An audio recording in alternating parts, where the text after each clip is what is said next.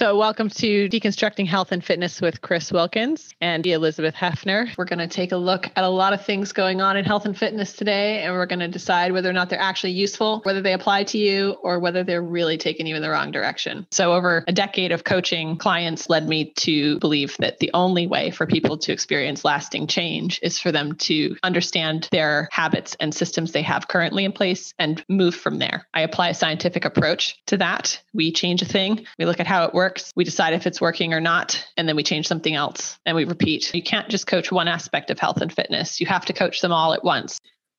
Well, everybody, welcome back to Deconstructing Health and Fitness. Today we have a super special guest, Dr. Krista Scott Dixon, whose resume is incredibly long and incredibly diverse and makes her a perfect fit for what we want to talk about today, which is this sort of higher level deep health um, issue. So she is notably the director of curriculum for precision nutrition, which is only a small portion of what she is capable of. She also has a PhD in women's studies and has written multiple books. One of my favorites is Why Me Want Eat. because it's like having a conversation directly with her. She also has her own website, which houses a huge amount of knowledge and um, just time listening to her amazing brain talk to other amazing brains. And so I highly recommend you check that out. But without further ado, here she is. Well, thanks. That's a, that was a good intro.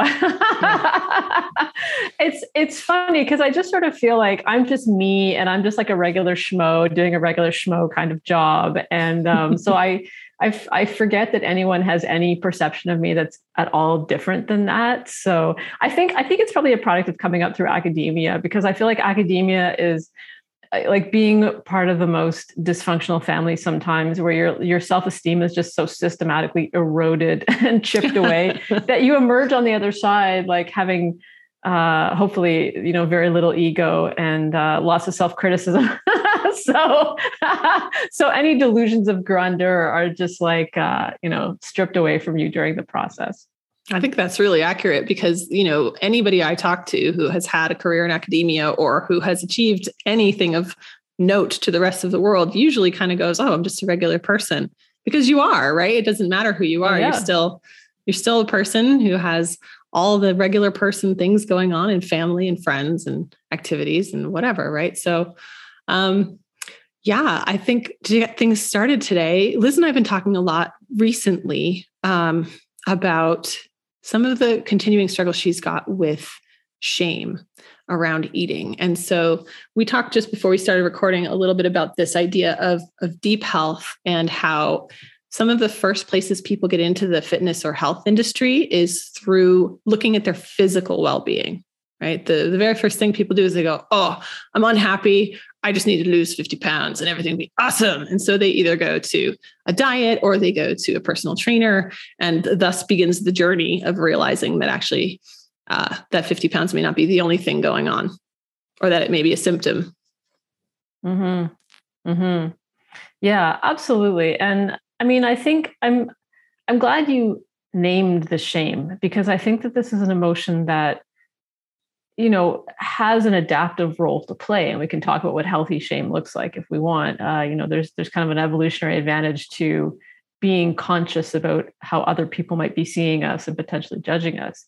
Um, but at the same time i think that this is an emotion that for so many people uh, turns into such unhelpful behaviors and thoughts and beliefs. And it's a very tricky one because you know shame in lots of ways feels like well this is just helping me be better right? If i feel bad about the way i look the way i eat what i do whatever then that's going to prompt me so the assumption goes to fix that thing.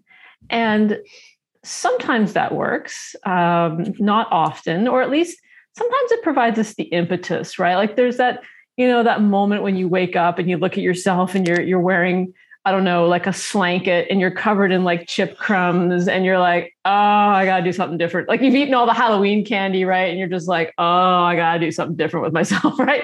Like so, so that's kind of like a good um, prompting moment that shame can offer us. And so I think like for a few seconds, it can be a really useful emotion, but it really cannot be the fuel for for a long-term kind of sane sensible sustainable project of change. Because one of the problems with shame especially maladaptive unhealthy shame is that it stimulates our stress response it stimulates a threat response. And so you know shame in a way makes us feel attacked and under threat. And when we're under threat we can't be creative. We can't grow. We can't uh, soften into some of the ways of thinking about ourselves that actually would allow us to change. So it creates this really messed up cycle of like, I'm not changing. I feel bad about not changing. My feeling bad about not changing makes me not change even more, right? So it like it actually limits our ability to change. And so I think that's there are particular kind of ways of thinking and ways of feeling that are that are they seem helpful on the surface, like like perfectionism, which is kind of a variation on shame, really. You know, people will say like with a little bit of pride, oh, I'm a perfectionist, right? Like they're kind of proud of that, right? Because they think that it means I'm dedicated to quality. But really, like again, what it produces is this like threat response or a shutting down response or an overwhelm response. So, you know, with any kind of emotional uh, flavor that you bring to any kind of change product or project or self improvement project, you have to kind of ask yourself, like, is this actually helping me? If I feel shame around eating, you know, in kind of a chronic way, is this helping me? And I think I'm not sure where you guys have gotten to in your conversation around this, but there's a really good chance that it's probably not. Mm-hmm. I don't mm. want to speak for Elizabeth, but like my guess is probably no. I think it speaks this predictive idea that Liz says, you know, sometimes she feels like I know what she's going to say before she says it. And I think you've just done that to her again as well, yeah. because, you know, it goes back to something you said initially is that this idea that shame is always bad I think is not the point, right? Because we're not getting to a point where we should never ever feel that emotion because it does serve a huge evolutionary function, right? Whether you're looking at shame because you've showed up to a party in the wrong outfit or shame because you ate something you didn't really want to be eating, like there's a purpose for that, but that purpose ends at that realization, I think. And you talked about healthy shame versus unhealthy shame. And I think that kind of brings me to one of the things I wanted to talk about today, which is defining what this healthy relationship with food really looks like. Because we talk about this. We say oh well i have an unhealthy relationship with food or i feel a lot of shame around eating or whatever. But we never really go through and actually define what it looks like to have a healthy relationship with with food. Yeah. Beyond beyond what we see you know from the the you know mainstream media which is like i have a healthy relationship with food. I use fu- food as fuel to fuel my body and that's all it is you know? And then anything that is not 100% nutritiously dense fuel is just not talked about. It's just like no mm. shh, don't tell like like it's just dipped in like poison and shame, basically. And I will say, um, because you brought up perfectionist tendencies, I feel I was thinking to myself, God, when I feel shame, I feel like I just completely collapse and I'm just like, mm. oh my God, I need to hide like a scared little chipmunk in a tree. I don't know. Oh. yeah. That was very cute. I was in the forest last time I felt a lot of shame, so that's oh, why. Uh-huh. And then when I think of because I I really and I, I feel like to use the word suffer with perfectionist tendencies is really where it's at because I don't feel any pride anymore because whenever I feel perfectionistic, I just feel like it stops me in my tracks, like, oh my God, you're going to mess up. You're going to mess up. And I don't feel like this is a thing to be proud of. I think it's like, hey, this is not working, you know, for you or any of the work you're doing. Um, mm-hmm. So they both kind of definitely, I mean, um, are related. Well, and one of the things that you're implicitly uh, sharing, which I think is really important for folks listening, is that every emotion has an action tendency associated with it, right? So every mm-hmm. emotion is like a blueprint for doing something.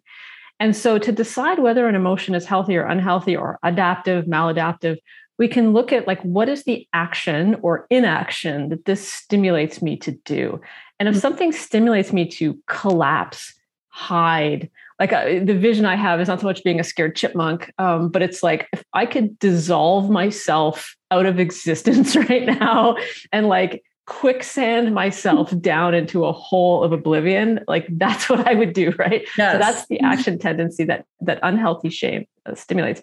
But healthy shame, adaptive shame is like, oh crap, I have violated my personal value system, my deepest inner compass.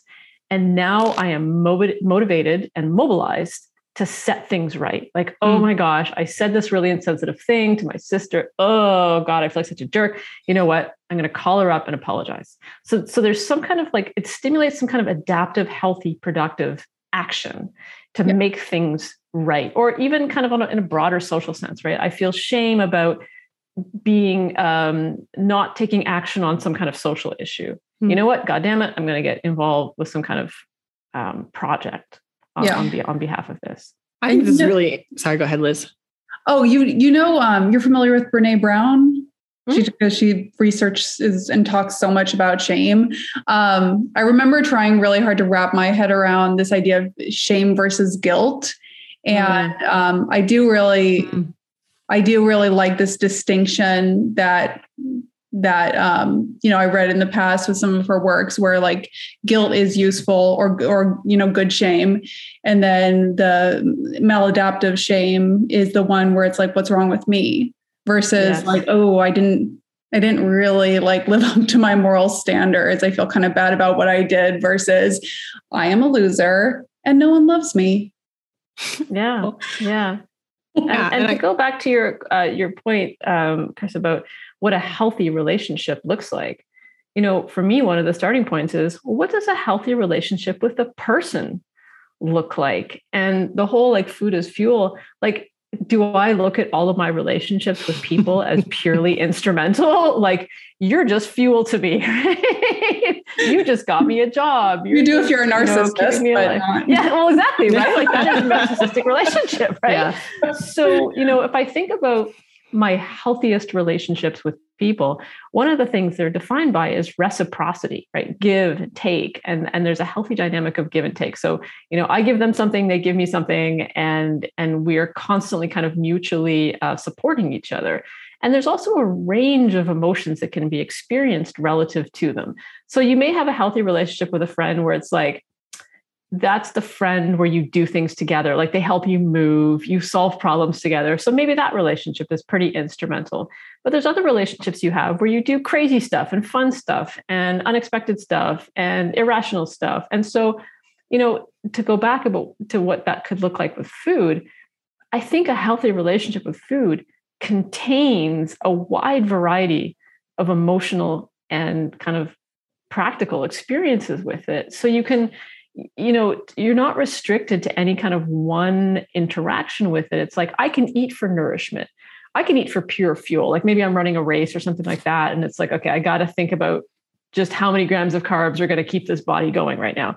I can eat for pure irrational in the moment pleasure. I can eat because it's there. And like all of these things are contained within that container of healthy relationship with food. It's really more like what proportion uh, do these emotions show up in? Is it always irrational? Is it always crazy? Is it always because it was there? Um, and again, what actions does this stimulate me to do? And if I look at the long term trajectory of my life, not just like what I did today or at lunch or whatever, like what is the pattern that emerges there? And is that a healthy pattern, just like a healthy pattern of relationships that you have with a person? Mm-hmm. Think this brings up the topic of this idea, and you know, I want to get to health at every size, but I, I did take some notes on this earlier today because I really wanted to talk about this.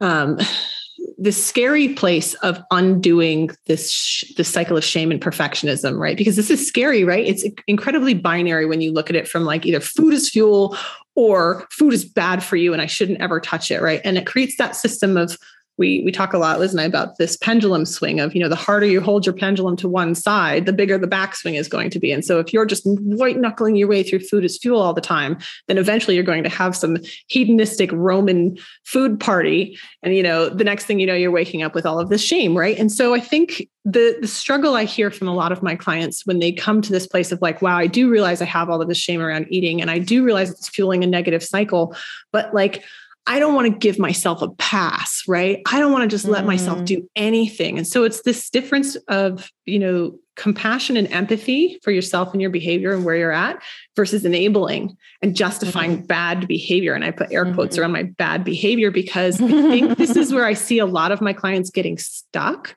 And I know you mm-hmm. you definitely have some good stuff here um, on how to sort of work within that to eliminate the binary good bad yeah i mean and i think we have to understand what compassion really means right? Because i think that people will say oh well you know that's letting myself off the hook. First of all why are you on the hook in the first place? Like what kind of weird punitive relationship have we established here? Like you know is like it, not to kind of you know put it in terms of like what's your inner child kind of thing but like if we think about no excuses and letting yourself off the hook that is the voice of a punitive authoritarian parent towards a child, right? And as adults, I think it's really uh, in our interest to recognize when we are continuing to live out these child dynamics versus whether we can be our mature and wise and adult selves. And so compassion is is you know more about authoritative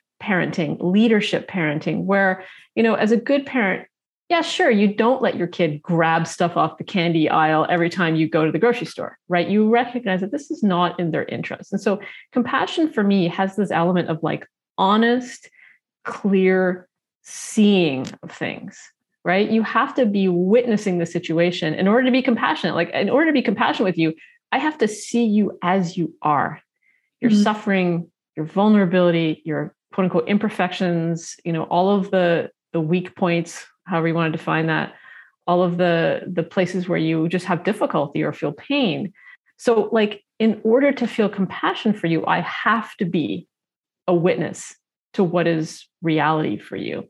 So part of the whole idea of like, oh, letting ourselves off the hook, like that implies that we don't see or know what we're doing. And the reality is that with compassion, you know what you're doing. You are able to show up to reality as it is while also holding yourself kindly, right? And that's the difference. You're not pretending something isn't happening, right? You can look at yourself and go, oh, I did that. But the way that I'm going to experience that, think about it, tell the story about it is going to be different than this punitive authoritarian parent. So compassion is like, look, uh, a lot of people are in this situation. I see you suffering, I see you struggling.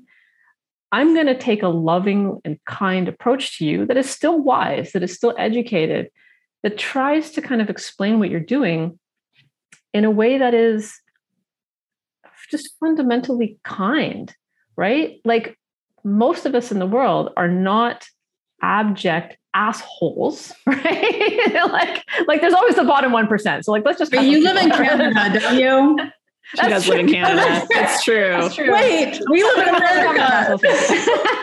we have assholes here too. You know, the, the assholery is abundant in, in the universe. But, but like, you know, like what is the kind of story I can tell about myself here? And and that to me is what compassion is about. So it is not, and but the I mean, so even for the more pragmatic people who are like, okay, fine, the fact is, if you're just interested in results, compassion is still going to get you better results because mm-hmm. it cycles back to that whole threat response, right? If I'm like, ah, no excuses, you suck, KSD, blah, blah, you know, and I and I get even more harsh and punitive with myself, my performance gets worse, right? So it's not like I'm not even achieving the outcome that I wanted to. I, if I wanted to make myself better, punishing myself is one of the worst ways to do it.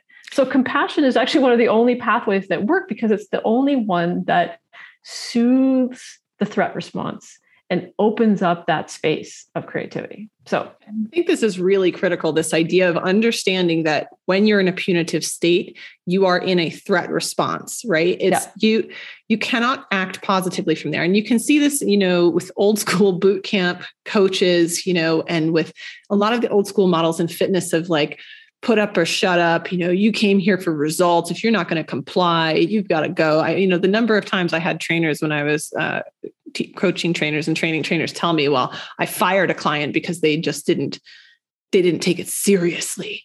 It was like oh, like my whole person recoiled against that because we've all had that coach. And then the universal response to that is hiding behavior. I mean, you can look at this on a society yes. level, you can look at it on a personal level, you can look at it on a parenting level. The more yes. you're hard on another person about something that they've done or said, or a behavior or a feeling or whatever it is, the more likely it is that they're going to drive that behavior deeper, do it anyway, and actually not be able to take steps out of it. Um, mm-hmm. And so I think this is one of the keys to understanding for you, Liz, why compassion and empathy is going to work better and how you can build that trust with yourself. Because I think we were talking fear, yesterday about trust. Yeah. And I think the fear, like the fear that's coming up for me right now is like, okay, com- compassion, but then can I, will I be able to, to implement compassion with wisdom, with not just, I think from my per- from my personal background, I feel like I come. I've seen, um, you know, my mom really be like an incredibly compassionate person. Um, someone call some would call her a bleeding heart, and getting completely trampled on from you know most people in her life. Like, um, you know, you put that you you put what is perceived as compassion out into the world, and then people, and then you know your world is a little and you're you're a little kind of destroyed and taken advantage of because of other because of not putting up boundaries i guess is what i want to say. Compassion without boundaries. Um, having figuring out how to implement that is so overwhelming scary and just d- difficult.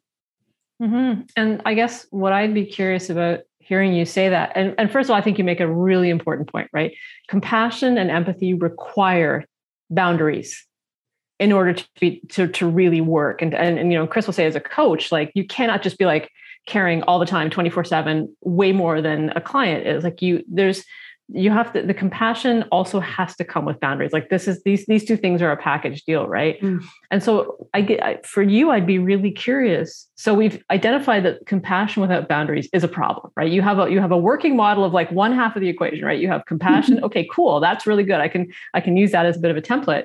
Um, so what would it look like to have healthy boundaries to bring wisdom to that because i mean you know you're a grown ass woman. Like, surely you have some concept of what wisdom looks like. I mean, if you could speculate, what would a wise person's boundaries look like? I think when it comes to the point of if you're holding, you know, to use to use a frequent term, I think in therapy, holding space for someone.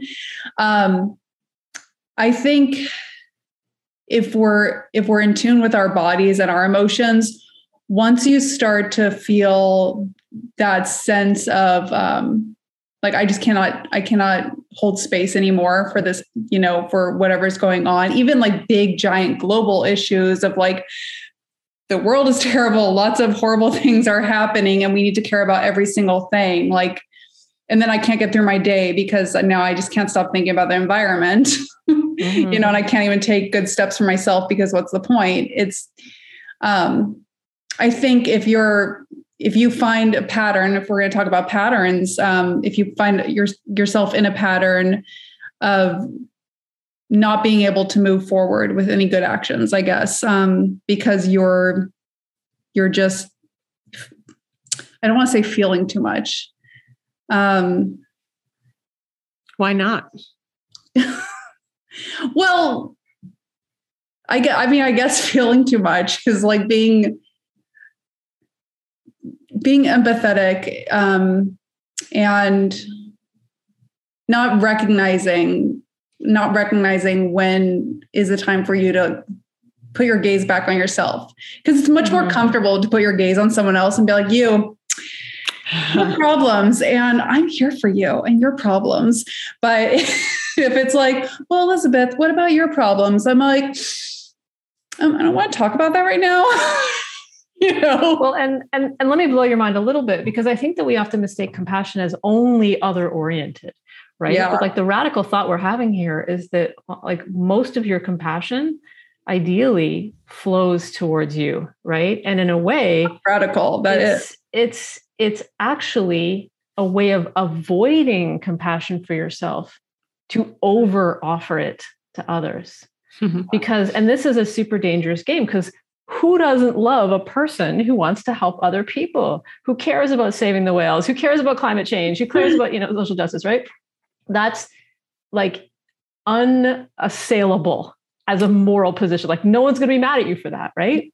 Mm, but I, don't, I think there are some parts of the South right now that might be mad at you for that. oh yeah, oh yeah. I live in. I live. I just moved to the South, and I'm like, yeah. Uh, I wish I could say yeah, because that feels like the right thing. But boy, I do wonder yeah, sometimes. Okay. Let's, let's but again, Canada. I'm from Canada. Yeah, yeah. yeah. it's a completely different animal. We're coming. But I mean, oh, I wish. Like the idea is is how easy it is to avoid offering these things to ourselves mm-hmm. because we are busily offering it to others. And so I'd be curious what it looked like if you were really like, okay, what does it mean to take care of me? And not just me first, but me on my to-do list at all. Hmm. A lot of feelings come up about guilt about selfishness. Like that's mm-hmm. selfish. You need to be living.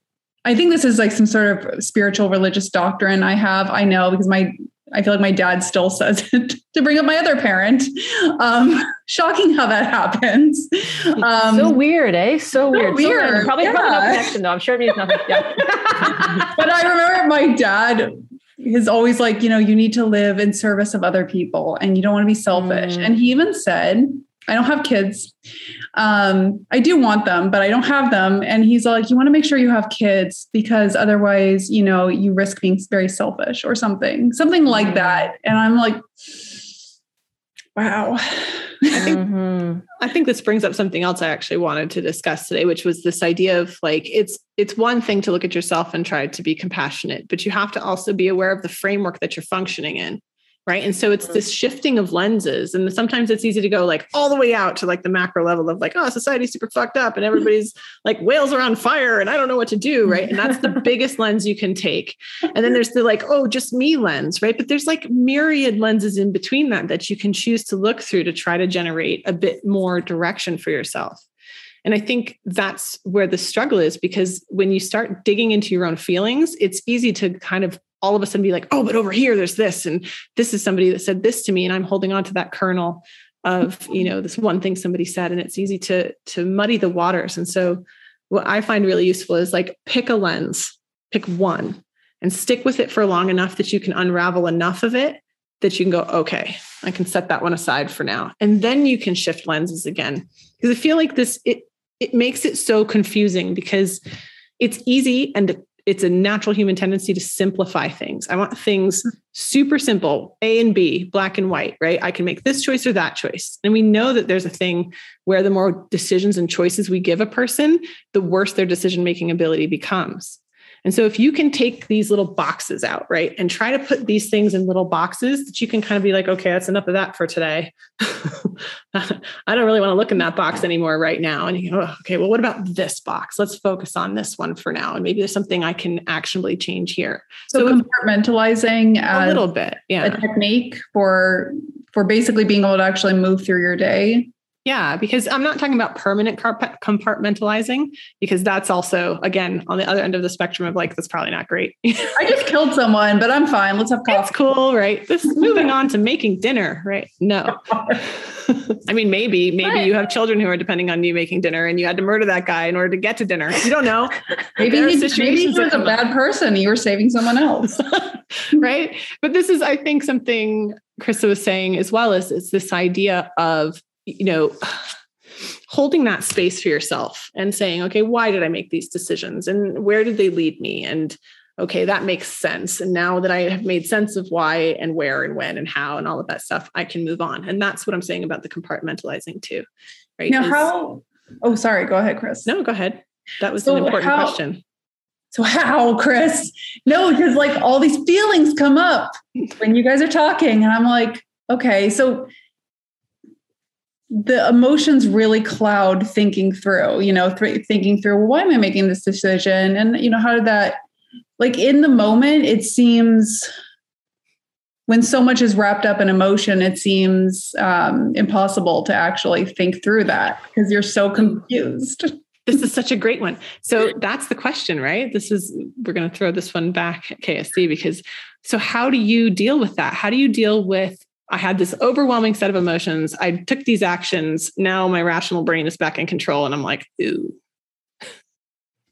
well, okay. So, I mean, there's a bunch of different pieces here, and let me. I, I actually want to start with like, give me give, give me two minutes to rant first of all, uh, and then we'll we'll circle back to this. But like, I actually want to call it Elizabeth. Like, the way that you've described yourself, like, is such evidence of being a beautiful human being. The fact that you struggle with over offering compassion and empathy to others like my god like what a beautiful quality to have that in yourself and I think that is something to be celebrated and absolutely valorized and not pathologized. And what occurs for you and for so many women, you know, so many girl children and, and whatever, and happened to your mom, is that that beauty in your soul gets weaponized against you, right? So then it's like, oh, you're a caring person. You should care for everyone all the time. And if you don't, you're a selfish, shitty person, right? And like that and, and on top how, of it, you're too sensitive. You're too sensitive. Yeah. Pick a fucking lane. You know what I mean? Pick a lane.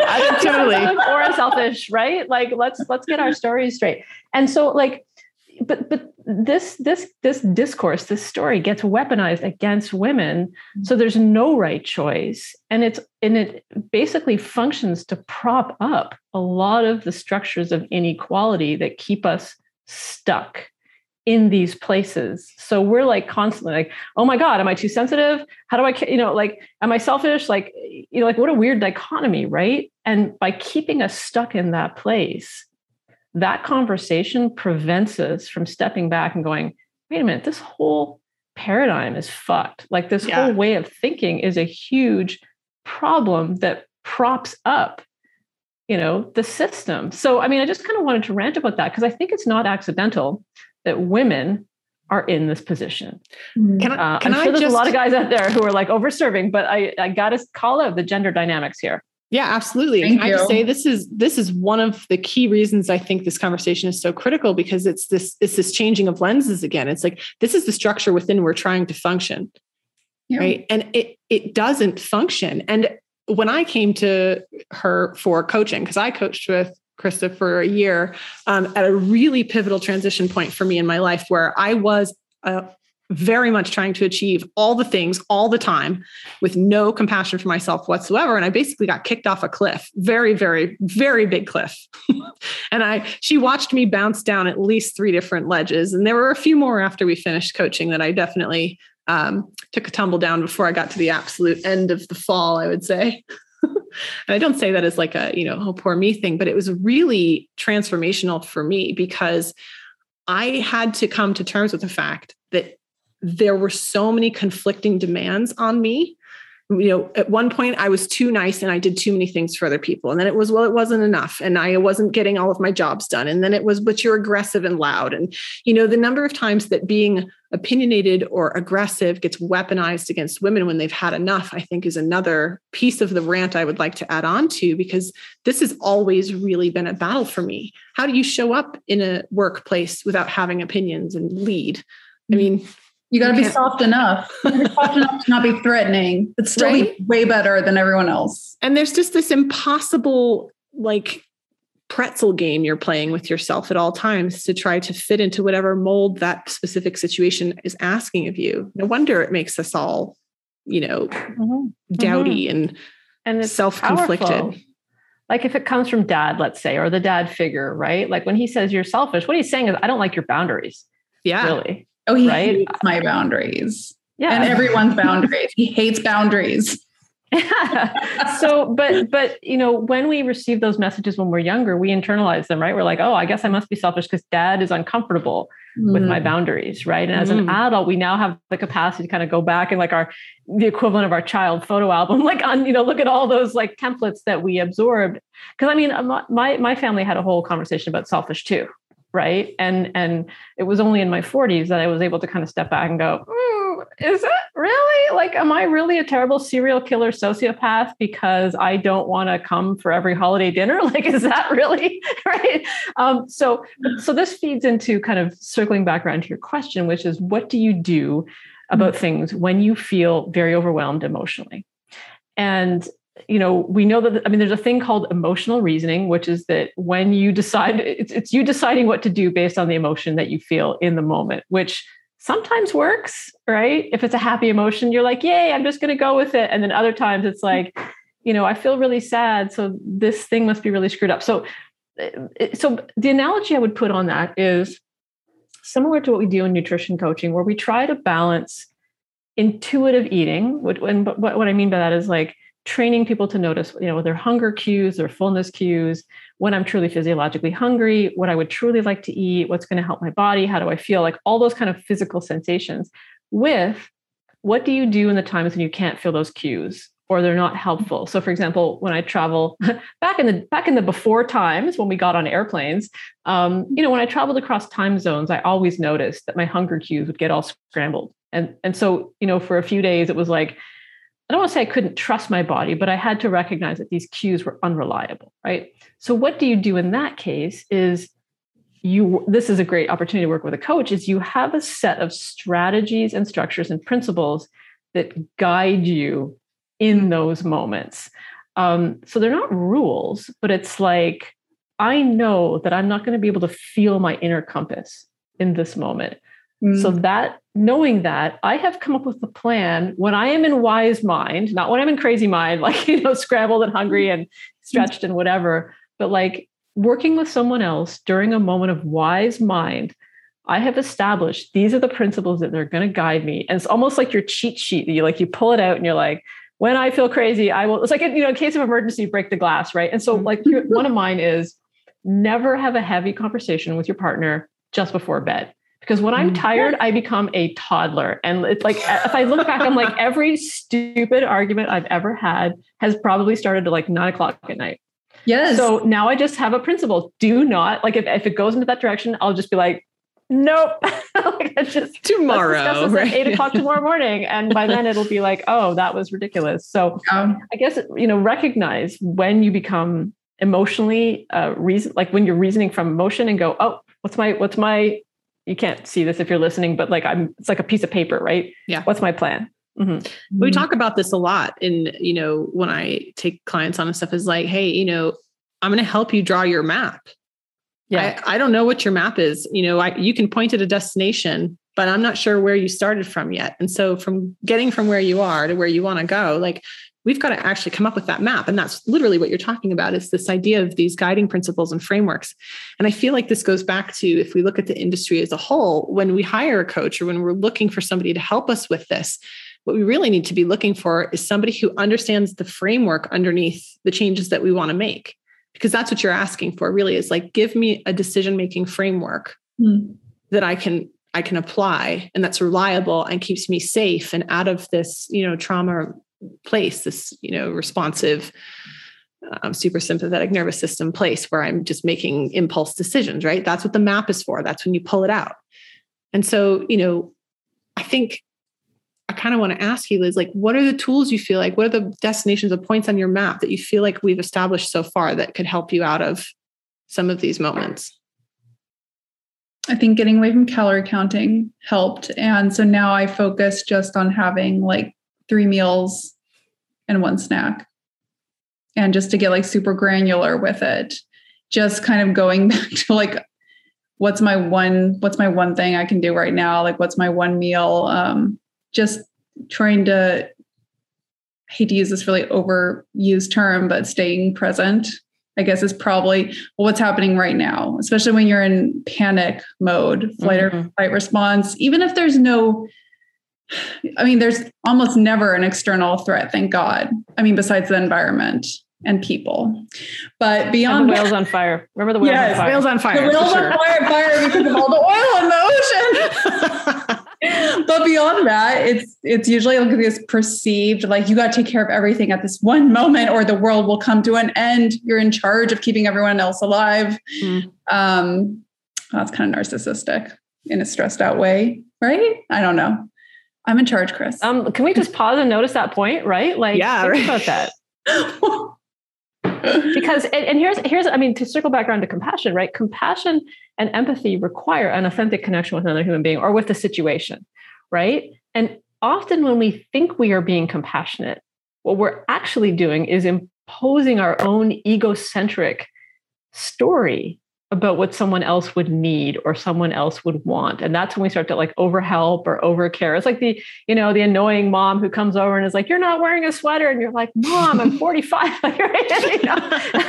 and and that's a great example of that right? And, and it's all done in a very well-meaning way. But i think it's actually a really dangerous game when that caring becomes kind of an egocentric caring where you're mm. not actually really engaging with the other person or the situation. And so I think what compassion asks us to do, like compassion is actually, um, I don't want to say demanding, but it asks something of us. It asks us to stop and, as you say, get present and really go, what is actually happening here? What is this other person feeling? Uh, what is what is occurring in this situation, and how can I show up to it? Not what does my old script tell me that I should do to be a good little girl here.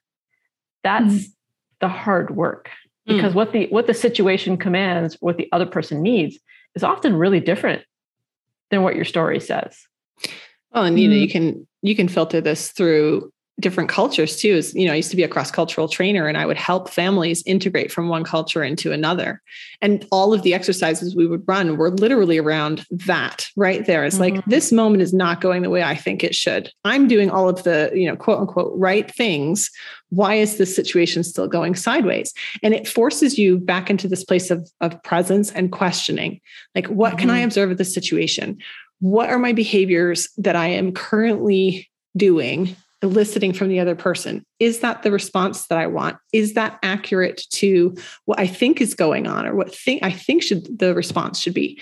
And i think it's what led me into sort of the the i hate to say it nutrition coaching because it's no longer i think nutrition coaching anymore. Mm-hmm.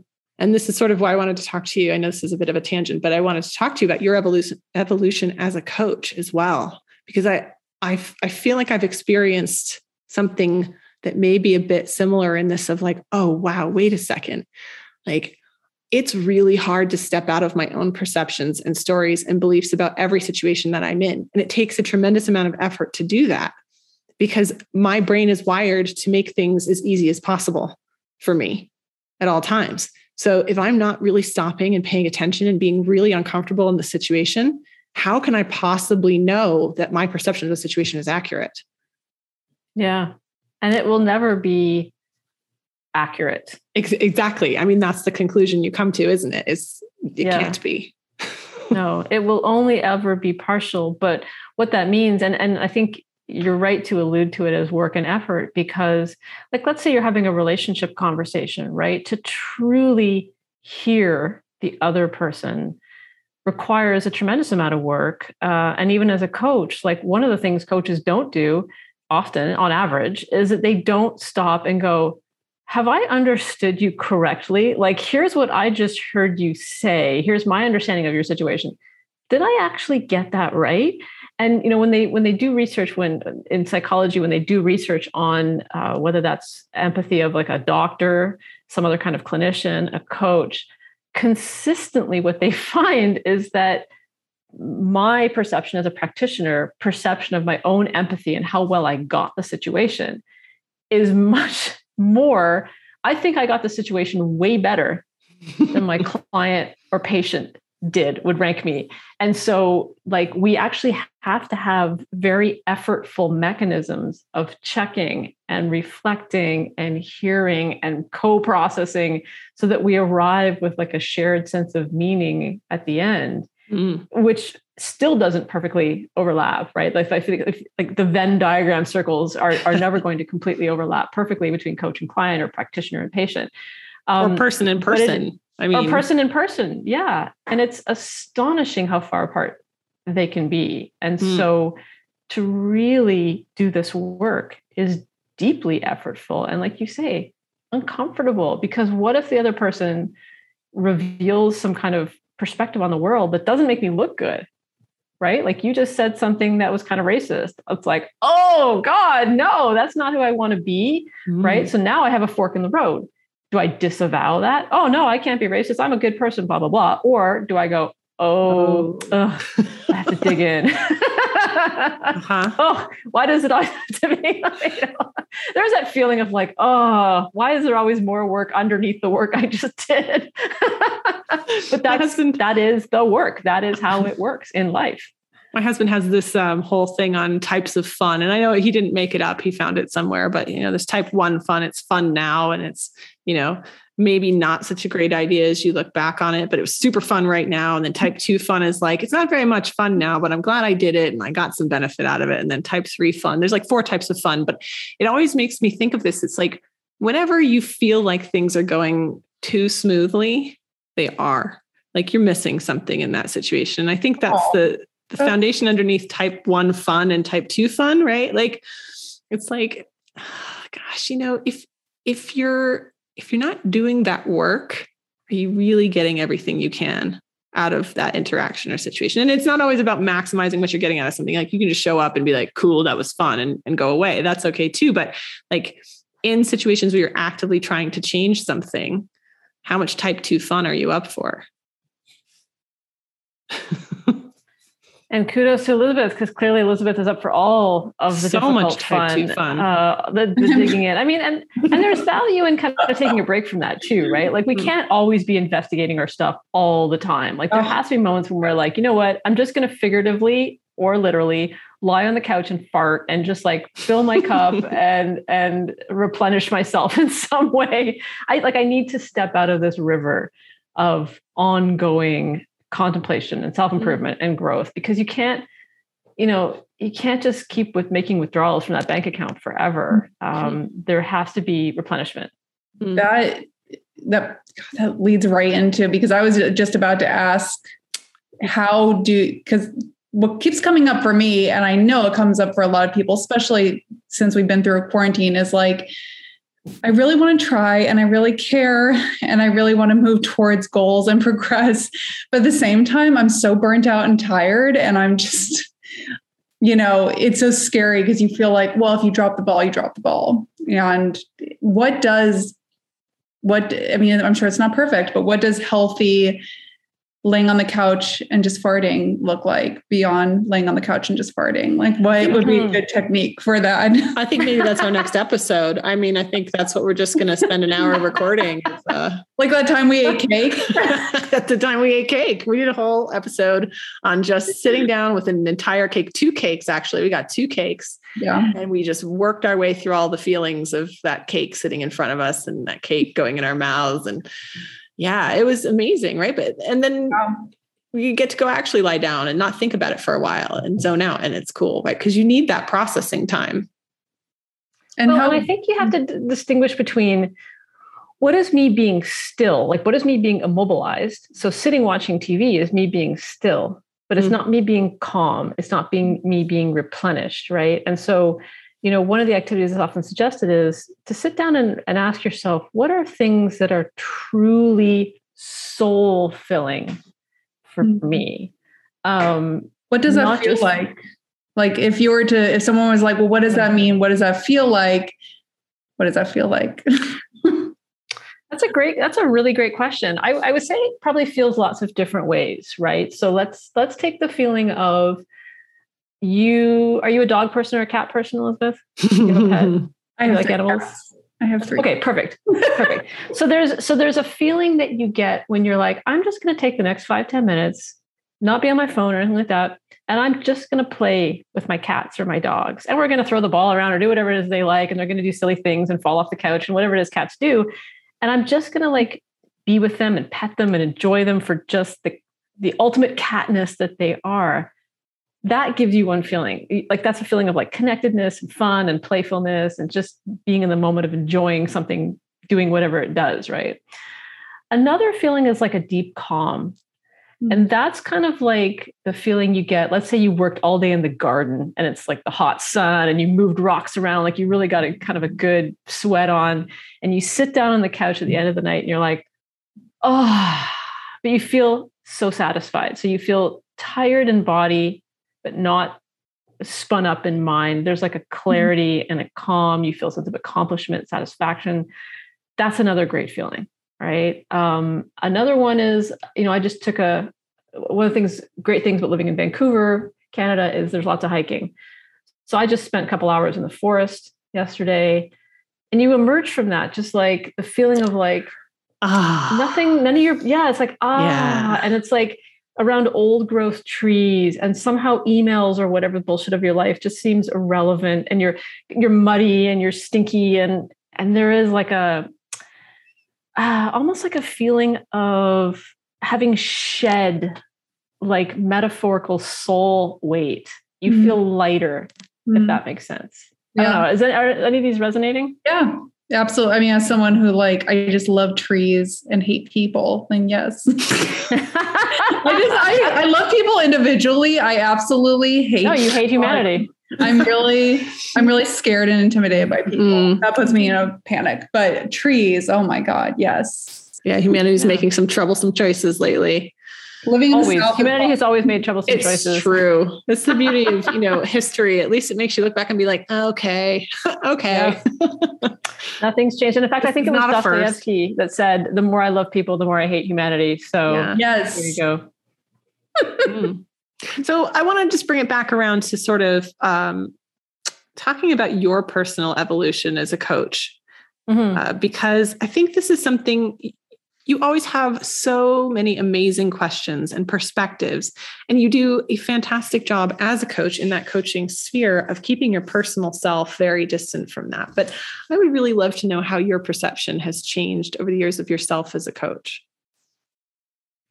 My perception of the work or my perception of myself? A little bit of both because I think both have obviously evolved a bit, and I'd be curious yeah. to know what you feel the the larger evolution of the coaching industry has been. But also, like, what was that process like for you?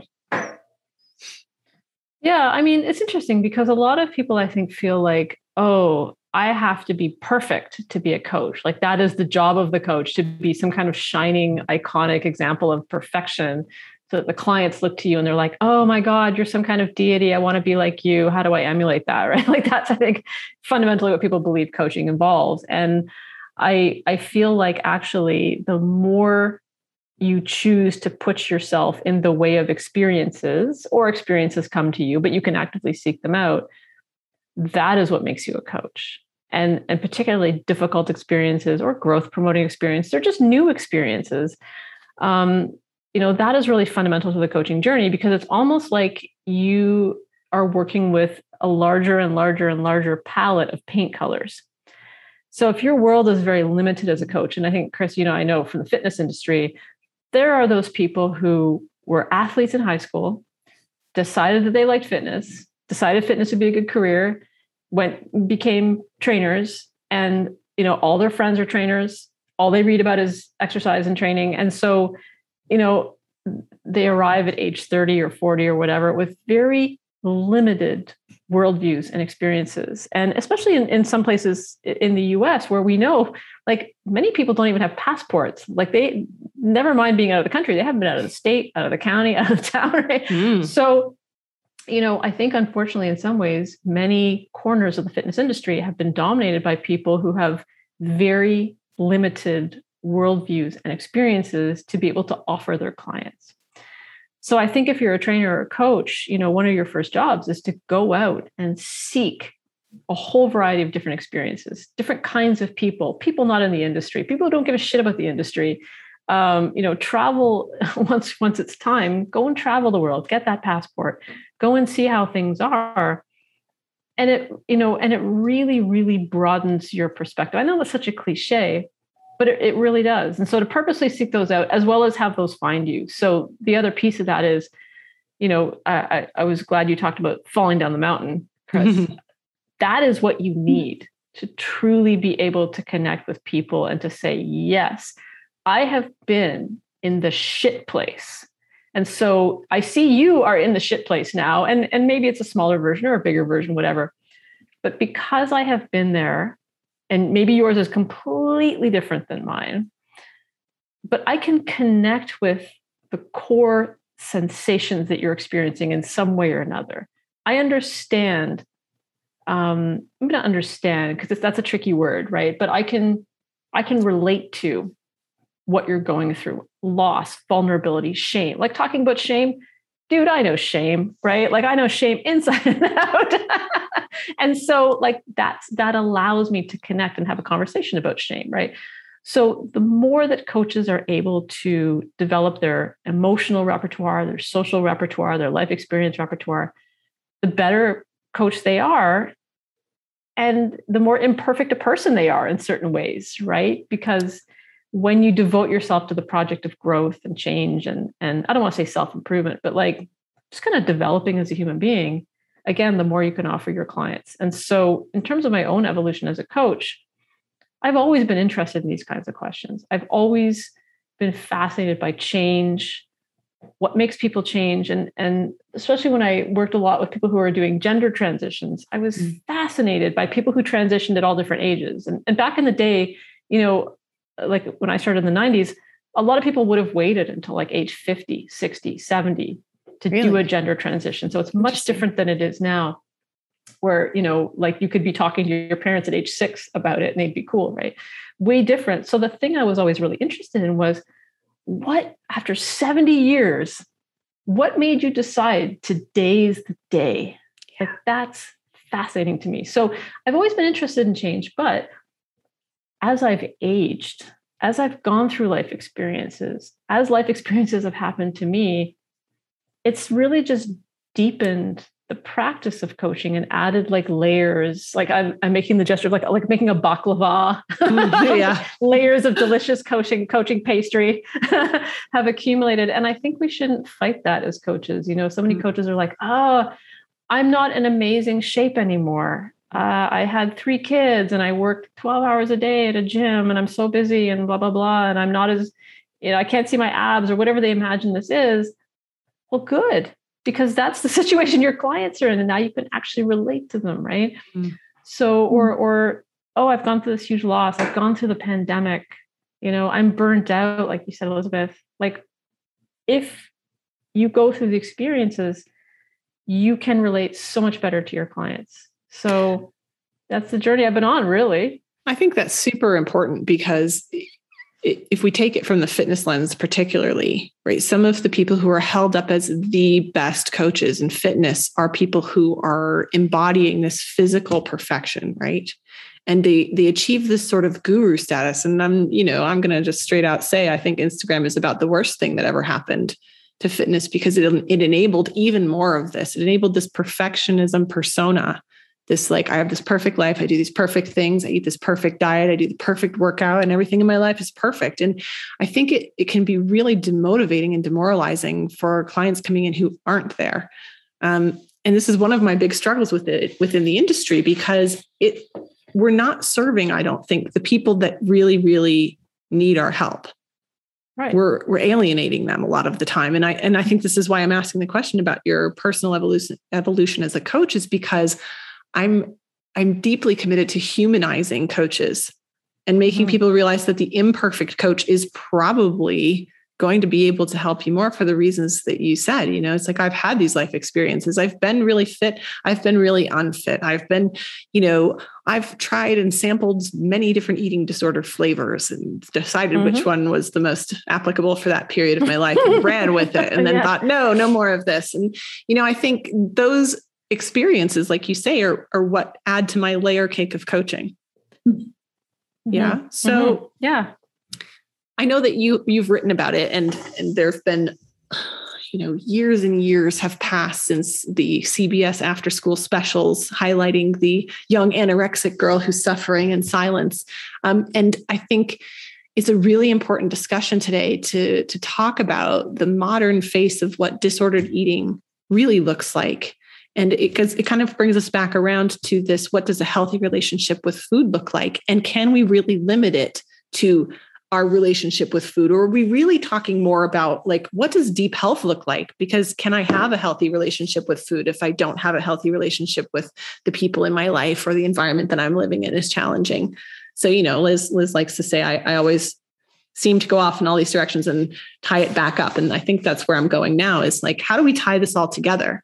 How do we say, okay, like this is the direction we should be heading in. And, and here's what I think some of the most important steps are. Yeah, I think, you know, using that term deep health, which is something that we use at Precision Nutrition, I mean, really what we're talking about is this kind of multi, like all the dimensions of your life, whether that's your mental health, your emotional health, physical health, the health of what's around you, the health of your relationships, the health of your sense of purpose and meaning, you know, even your sexual health, right? Which is something we don't talk a lot about as, as women. And we debated about whether to put sexual health actually in our textbook. Really? And we, we decided that it, it cut, we decided that it cut across a lot of other domains. Mm-hmm. Um, so we didn't go there, but you know, I think that's a huge part of it too. And as, as women, I think that's a whole conversation we're not necessarily having, but yeah. um, like, you know, really people treat often their relationship with food as somehow different than everything else in their life, right? Um, and it can be. I mean, we know that relationships are domain specific. You have all different kinds of friends. You have the, like I said, the friend that helps you move, the friend that knows all your secrets. Like you, we have all kinds of different relationships in our life, and that's normal. Um, but if you know, we step back and look, how we experience food says a lot about how we experience other aspects of our lives. Mm-hmm. And so, for example, like one of my personal habits is I have to remind myself to stay in the present because I'm a very near future looker, right? What's next? What's next? What's next? What's next? So sometimes I eat that way too, right? I'm on my way to a meeting, shoveling food and like out of in my face, like what's next? Oh, I have to get to my three o'clock. I have to, you know, what's next, right? So, you know, a lot of this is about a lot of deep health is about noticing and looking for relationships and going, okay, how does what's happening here in this part of my life reflect, connect to, symbolize, influence, whatever, all of these other dimensions of my life? So if I'm struggling with food, um, let's say I struggle with, um, I don't know, uh, difficulty like managing how much I eat, right? Like maybe I struggle with binge eating or overeating or or like impulsive decision making around food. Mm. Well, how does this reflect? Like maybe I'm restricting too much elsewhere and food is the only escape valve. Mm. Or maybe I'm highly impulsive everywhere else in my life, right? Maybe I impulse shop. Maybe I blurt out things when I don't want to, right? You know, like, so it's really, it's more like instead of, and to circle back around to compassion, it's like instead of looking at our eating patterns as a way to you know the, a way that we suck basically it's more like getting curious and saying this is very interesting. Like what is this saying about other aspects of my life? Uh, what is this helping me see and what is this helping me avoid seeing in my life? But i think it's certainly true that what we would call disordered eating now you know like I think people's mainstream concept of what disordered eating looks like is not how people actually experience it. And in 2021, in a world where hyper palatable, extremely tasty processed food is so readily available, that our eating routines and cues are so out of whack that people are under such tremendous stress and overwhelmed and struggling and without anchors of, you know, social rituals and cues I mean, 99% of people in some way meet the criteria for disorder. Maybe not 99, but like a significant proportion of people are somehow eating out of sync with what their bodies require physiologically. So that's, I mean, it's a pretty broad definition it, to, to the degree where it's interfering somehow with their health and their well being and their life and their activities. That's how I define disordered eating. It's some kind of way of eating out of alignment with your physiological requirements that interferes with your life in some way. Mm. Whether that's just making you preoccupied at all times and thinking about stuff, or whether it's like you organize your life around it. Oh, I get, I get to go home and do this thing, right? Uh, that's how I define it. So that can look all kinds of ways: eating too much, eating too little, eating things that aren't helpful for you. Mm. You know, uh, hiding food, having weird routines around food, like all of this stuff. Um, so it's not, it's not to pathologize everyone. It's just like this is actually a very, I mean, it makes complete sense if you consider all the contributing factors. Yeah, absolutely. If you look at our society as a whole, and I've always talked about this with clients too, is like, you know, lots of other cultures, and I'm not sure about Canada. I've not spent a huge amount of time in Canada, but if you look at France or Germany or Spain, they all have much more structured eating rules and rituals around food. And it was when I lived over there for um, a few years that it really highlighted for me just how different my behavior and like thought process around food was. I can remember in college, you know, somebody calling me up at 10 a.m. and I'd just gotten up and had a bowl of cereal and saying, Hey, let's go to brunch. And I was like, Yeah, brunch is awesome. And I would immediately then go and eat something else. And so I think there's a lot to be said for your food environment too. Like, what are the rules of the food mm-hmm. environment that you're in?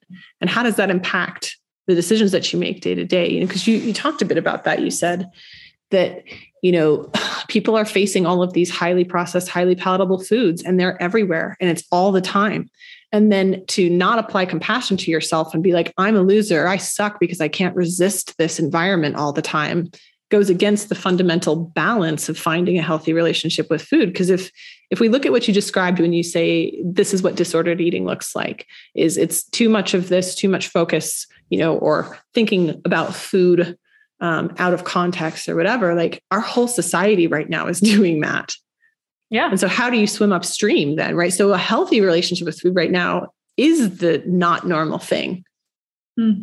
I mean, a healthy relationship with anything is the not normal thing. it's true. That does feel that way, doesn't it? and it's, it's very profound and important work. And that's why a coach is so valuable, right? Like all of us in a way are like figuring this stuff out and learning social skills and mental skills and emotional skills and physical skills and human skills mm. that unfortunately we were never given um, and and you know to go back around to compassion we have to forgive ourselves for that because we were parented and raised and and had our lives structured by people who you know for the most part did not have a sophisticated emotional intelligence or intelligence about life in the world or could or were able to give us the skills that we needed that's most of our experience mm. and so generationally i sort of think about like you know we have the opportunity to think mm-hmm. about doing things differently and to learn how to do things differently. So the fact that we don't have these skills, like where would we have learned them? I mean, I grew exactly. up in the 70s. Like everyone was like smoking and drinking tang and like putting their kids in the back of the station wagon with no seatbelts on. Like, how would I have learned sophisticated emotional self-regulation? Like that wasn't even a thing, right? No, there so, was nowhere to go, right? There was nowhere to go. So we have the opportunity in 2021 now that we know about brains and bodies way more than we did I mean, here's, you know, if, if we can kind of close it off on like a happy note, here's your opportunity if you're someone who's listening to this to go, oh, it's not a personal personality flaw. It's not a character deficit. It's skills that I didn't learn, but I can learn. Hmm. Absolutely. So I'm curious to, you know, because on the note of checking in on the perception of somebody else, because between KSD and I, like we're both talking from the coaching side right from this this you know here are the skills and this is what you learned. What are you hearing liz? What what are you taking? What are you mm-hmm. taking away from this? I mean it's it's a lot. It's very overwhelming because you know i hear everything and i'm like yes to everything i'm hearing. And um at the same time, I guess I just keep thinking, you know, you you just said um, that we can we can basically, I think you said something like we can unlearn um, or we can, you know, get better at this. Um, but I really, I guess I really, I really worry like how when we're so inundated, Chris, you said it with we're so inundated with um uh, you were talking um about like about food and everything but then um on the you know on the media side we're just like it's it's nothing but a bunch of toxic absolute sludge. And it's so normal. It's so like deeply ingrained.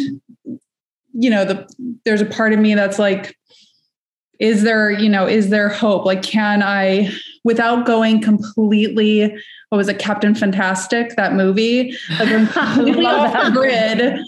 So resonant. And if, oh if like, like, is that the only way I'm going to be able to ever, you know, understand who I am and and you know and exist in a way I actually want to, um, and undo all the I want to say damage that I'm, you know, I really come from the the media perspective. I feel like I I just feel like um, it's so it's so horrific out there and there's so much there's so much badness you know which is why mm-hmm. again chris and i try to do this because in our own small way i'm i'm hoping that we're there we're helping to be a, a, a some sort of sanctuary for people you know not to be so grand about it but some place where people are not going to get the same absolute crap that they've been fed by uh, most of the media. They can have new crap.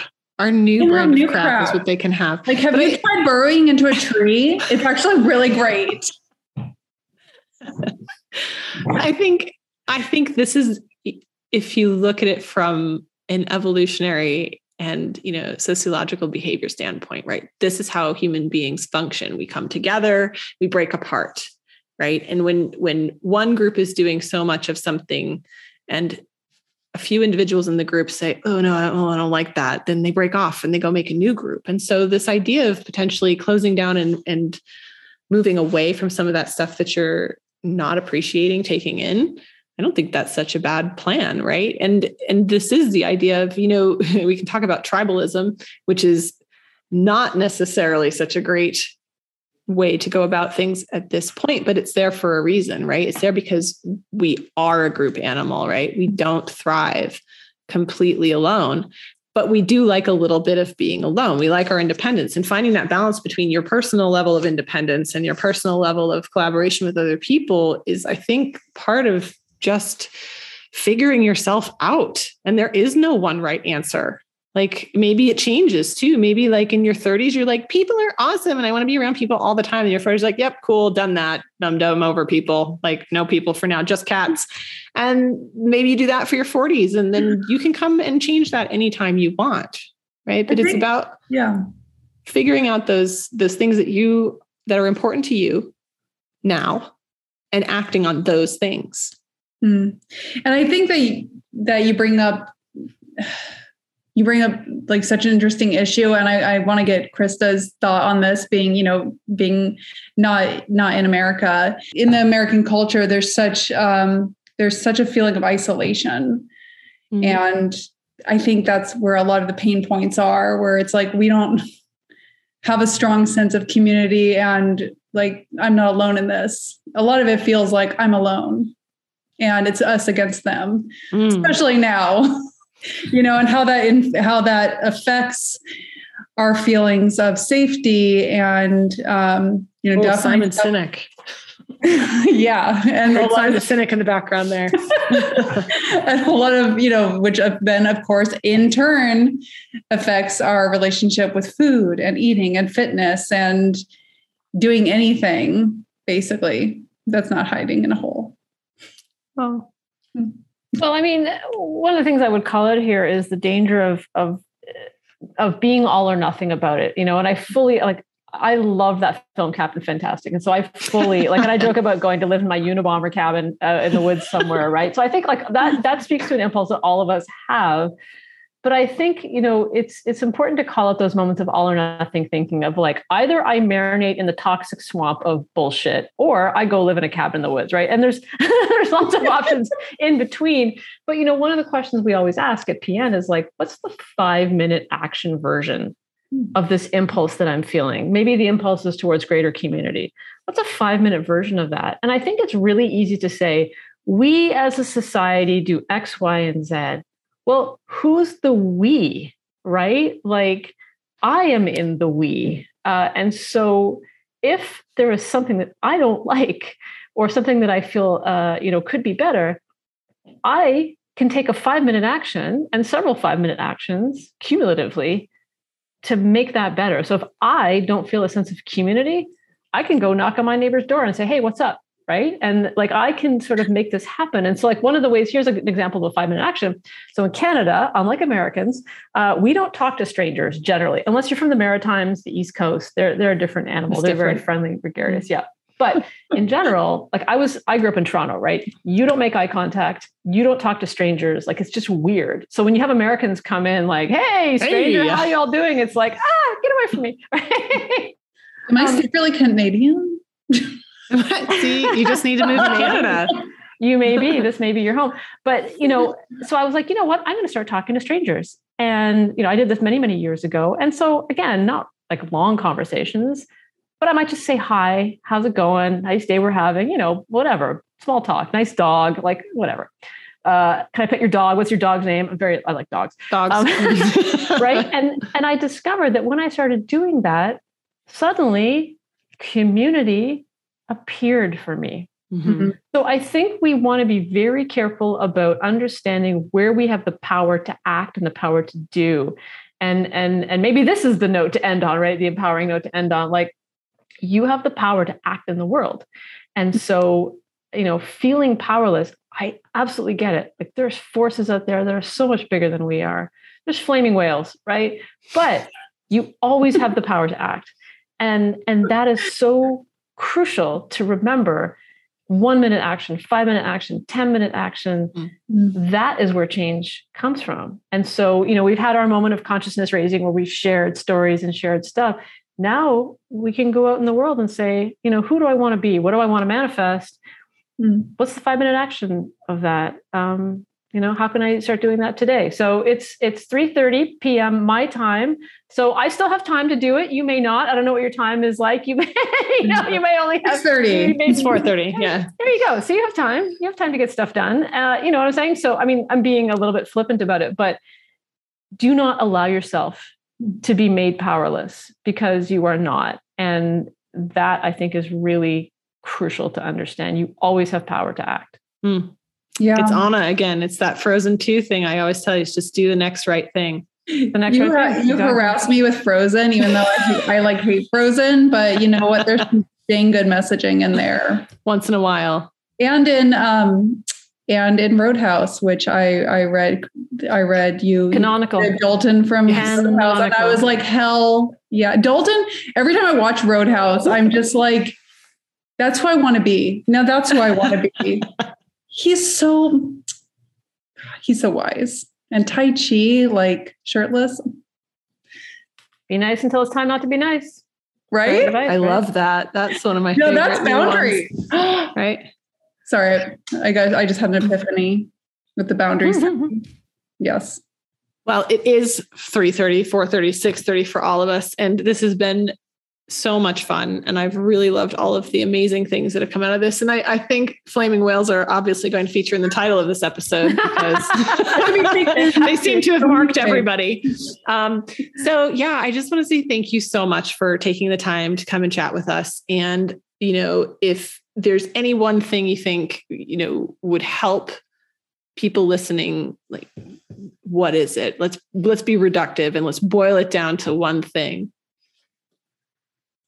Ooh, there's one thing. Well, it is that compassion works better than criticism. Mm-hmm. And if you don't believe me, feel free to try an experiment. Take a day, criticize the shit out of yourself, see how productive you are. Take another day, be super compassionate, wise, thoughtful, caring, kind with yourself, and see what happens. And and that's your answer. So rather than me telling you, oh, compassion is important, you know, you get to try it out for yourself. And same thing with people in your life. Go and criticize the crap out of your spouse, see how that goes. Mm. Next day, you know, be super compassionate with them, see how that goes. Like these are experiments you can test to see how these principles work. But I'll tell you, I mean, the research is clear, uh, whether that's sports performance, life performance, just being a human, compassion works better than criticism. Mm. So practice it today. There you go. That's your that's, that's your a great sign off. five minute takeaway. So you mm-hmm. can find Krista Scott Dixon in many places. She does have her own website, which is phenomenal and a hotbed of interesting topics that we didn't get a chance to cover today. You can also find her in any of Precision Nutrition's writing. I believe she's still doing a ton of that. I can always hear her humor coming through whenever I'm reading something. So yeah, check her out. We'll post up some links on the podcast page. And uh, yeah, thanks for joining us today. Thank you. My pleasure. Thanks for a great conversation. Hey, that's it for this week. Thanks for listening. And I hope that today's episode made you think a little bit about how you could apply some of what we're talking about to yourself and your behaviors. And let us know if you find any of it meaningful. Make sure to tune in for the next episode where we will continue to have somewhat circular conversations that may be helpful. They will be. They will be helpful. it's what you take away from them. Wow. Right. The more you know.